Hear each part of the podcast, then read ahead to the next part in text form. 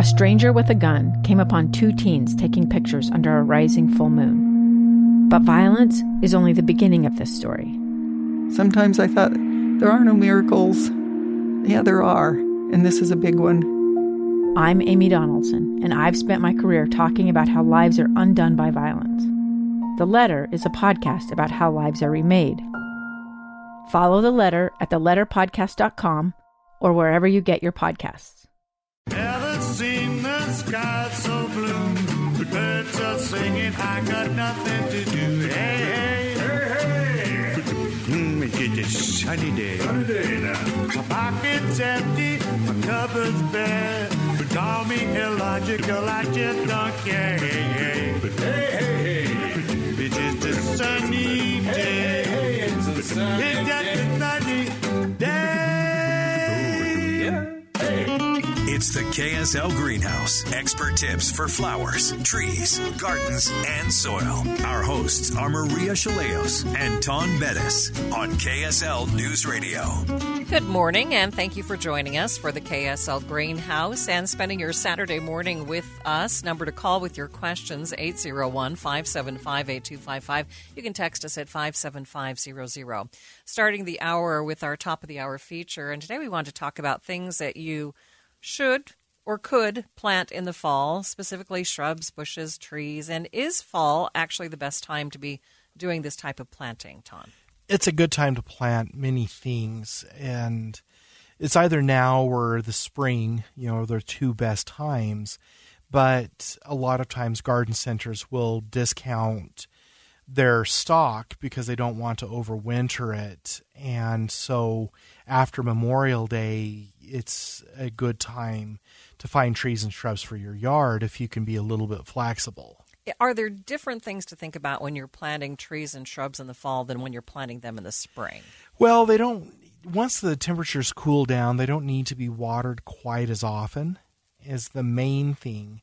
And even though, you know, that tree may even lose its leaves, if there's enough energy in there, it'll root out somewhat in the fall and again in the spring. And it's almost like you're getting an extra season in from fall planting so that the tree's more ready to break dormancy in the spring.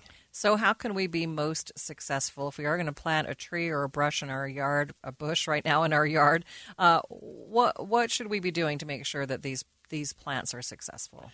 Well, there are several things. One of them starts with finding the right plant for the right place. It is key, isn't it?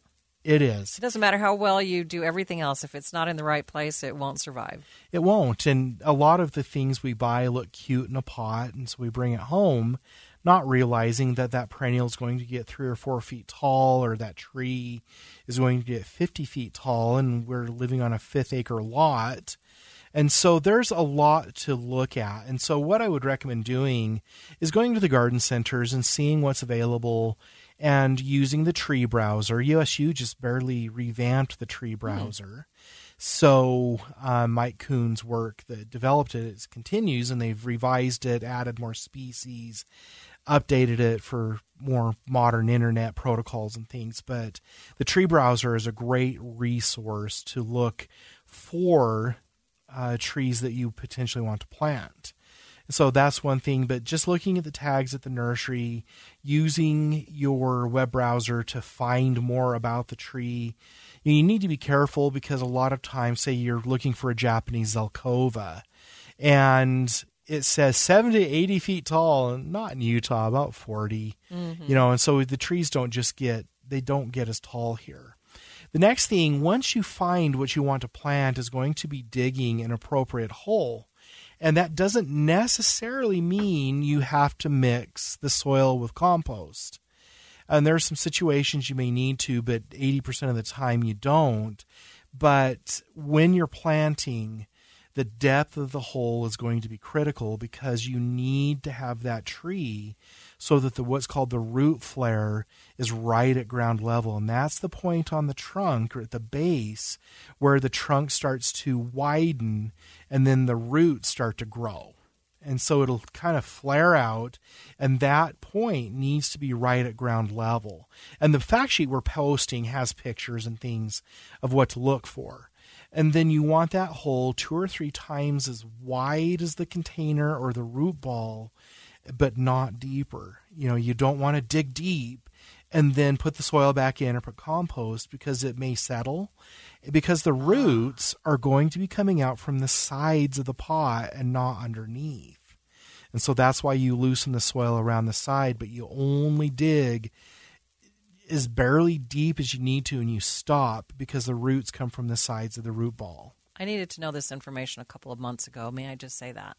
I'm Because sorry. of course I dug it deeper thinking, "Oh, I'm going to loosen up the soil and make it better for the roots to grow." But that's not the case. it's not because of The trees look good, so I'm Yeah, so you're great. But because of how the trees are handled, especially the balled and burlap, so those are the ones wrapped in burlap, you know, they're set on the ground. And so the bottom of that root ball doesn't have many actively growing roots. The actively growing roots are in the middle of it and they will reach out into the soil from the sides. One thing to think about too: uh, pull that tree out of the pot first, because I dug the hole way wider than I needed to because I dug it maybe the size of the pot, not the size of the root ball. Well, you want it way wide. but it was wider than it needed to be. More, my poor husband Okay. did a lot of digging in, in a very difficult area, and yeah. he's like, "Okay, this was overkill." well, JD, his quote, one of his memorable quotes are, "You always dig a three hundred dollar hole for a three hundred dollar tree." right. So you might have. Your husband may have been on his back laying in bed for a while with a broken back, but to have an extra mm. wide hole, it's never The, the width was thing. not a problem. Okay, yay. So that's what I would look for is proper planting. And then the watering, you're going to need to keep the tree wet but not drowned. And once we get down into the 80s and the 70s, you may only need to water it once or twice a week instead of every two or three days because of the cooler temperatures. And it's always best to have a dripper for it rather than being lawn watered. Uh, Or does it matter? sprinklers. I just never want to rely on sprinklers, and even drip. I when it comes to watering trees, I am not a fan of drip irrigation at all. It's just they they can clog. You always have to put more in every year.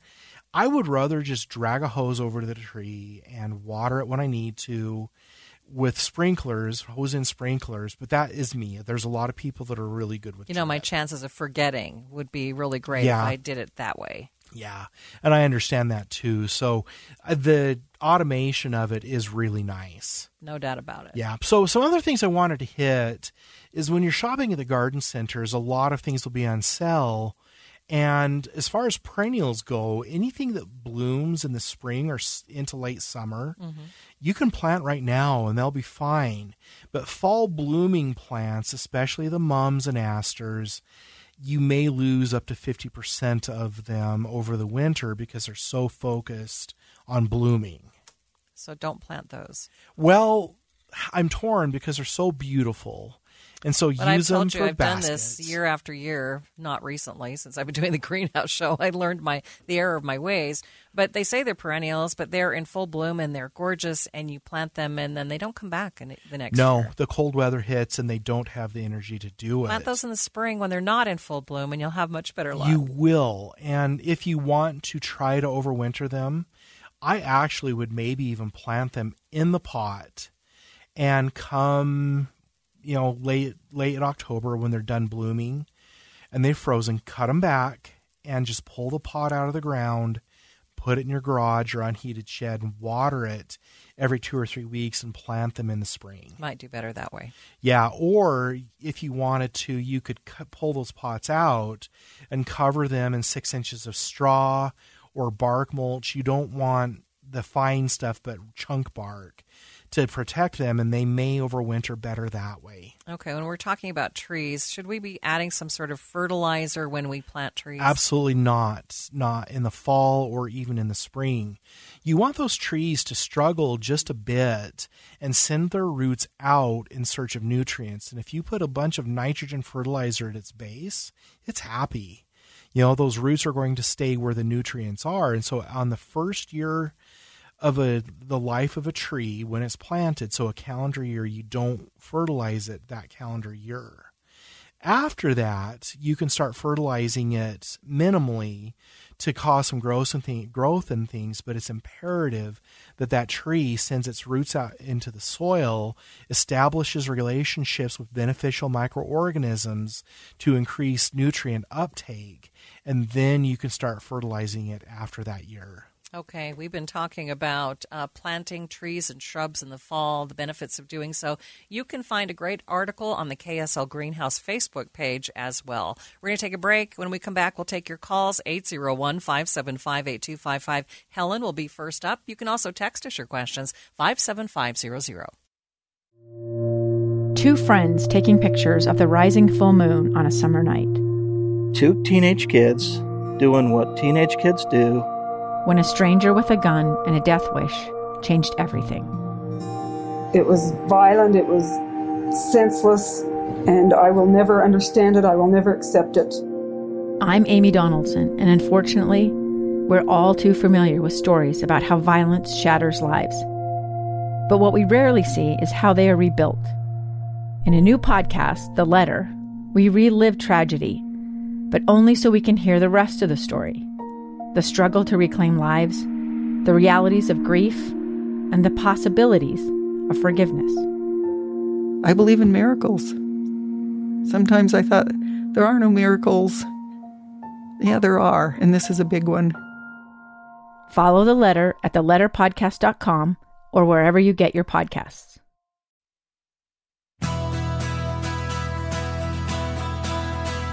Good morning. Thank you for joining us for the KSL Greenhouse. Number to call 801 575 8255. Text us at 57500. Back to our phone lines. Helen has been waiting very patiently in West Valley City. Good morning, Helen. What was your question this morning?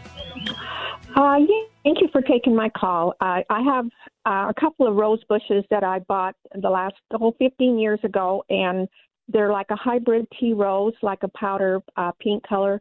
Well, last year and this year, I noticed at the base of the uh, rose bush, a new branch has uh, grown uh, really tall and produced uh, little red flowers, like it's gone wild. Now, how can I uh, prevent, uh, you know, my original um, rose bush from, you know, producing any more? And should I take it out or cut it down to the base, or you I absolutely lost should my... remove it.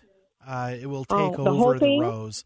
That whole new branch comes out, and you're going to need to watch once a month if you see them. Keep removing them because the rootstock is going to be more aggressive than what's grafted onto it, and that's the only way to keep it from being overtaken is to keep pruning those shoots out from the roots. Uh, my other question is I have a couple of uh, shrubs, and I've had them planted in one spot for about five years. Now, am, am I safe to say that I can take those out and re uh, put them in a different uh, area in my yard Sort without them dying on? It's absolutely not the time of year to do that. Uh, you would surely Okay. kill them if you did it now, but you would need to Oh, okay. wait until late October or early November and dig them so that the root ball is at least a foot to 18 inches wide and at least a foot deep. And then get something around those root balls if you can. It's like some burlap and tied with twine. So that once you've dug them, you lift them and put them on the burlap and wrap them up and then just bring them to their new home. Okay. All right. Well, thank you so much for your time, and I just love your program. I learned so much from your show. Thanks again. Have Thank a good you. day. Thank you, Helen. Thanks for calling and thanks for listening. Uh, next listener, Taun says, Is it still too hot for 2,4-D? It is. If it's above 85 into the 90s, it's too hot. You're going to spray that in mid to late September when temperatures are consistently below 85. John is asking you, uh, he wants to plant a garden now, and he wants to know what vegetable seed he would be able to plant now. Radishes. That's it? About it. Uh, There the- aren't like some winter No. squash or it, stuff? They wouldn't ripen. They would be killed by winter frost. Okay, so get your your vegetable garden all set to go for next year Yeah, and and- plant radishes. Get in a good place with radishes now. Well, what if he doesn't like radishes? well, I guess next year. Do you eat radishes? I like radishes. They're kind of peppery. They are. Um, USU has a planting guide for vegetables. And so if you just do an internet search of USU and Wasatch Front Vegetable Planting Guide, it will come up and give you the dates. We're about a month to a month and a half late for most fall crops. But And the- John is excited now. yeah, he might get away with some short season lettuce Oh. too. Okay. So we might have to cover them come October. But radishes you can ripen in 30 to 40 days. Okay. I don't feel very satisfied well, for I, John. back in the day, my wife and I did this whole diet thing, and it focused on vegetables as being your primary uh, nutrient source. And they also had to be fairly low calorie, but radishes were one that, yeah, you can eat them in a salad, and I really like them that way, but there were several recipes of radishes in soups and being baked that that weren't bad. You know, I would rather have had a potato substituting, but you know, considering They weren't bad. people are like That's a radishes. great recommendation. we had one that you um you put olive oil on them with salt and pepper and garlic, and they were very edible. How's that? That's just terrible. Okay, so, So, the next listener, I'm moving If, if this was here. a dating service, it would be called Lowered Expectations. I'm trying to sell those radishes better, but I'm not doing a uh, good job. You're job. not doing a good job at all. Okay, so next listener wants to know they're seeing these round shotgun circles in their heuchera leaves and petunia flowers. What what's that about?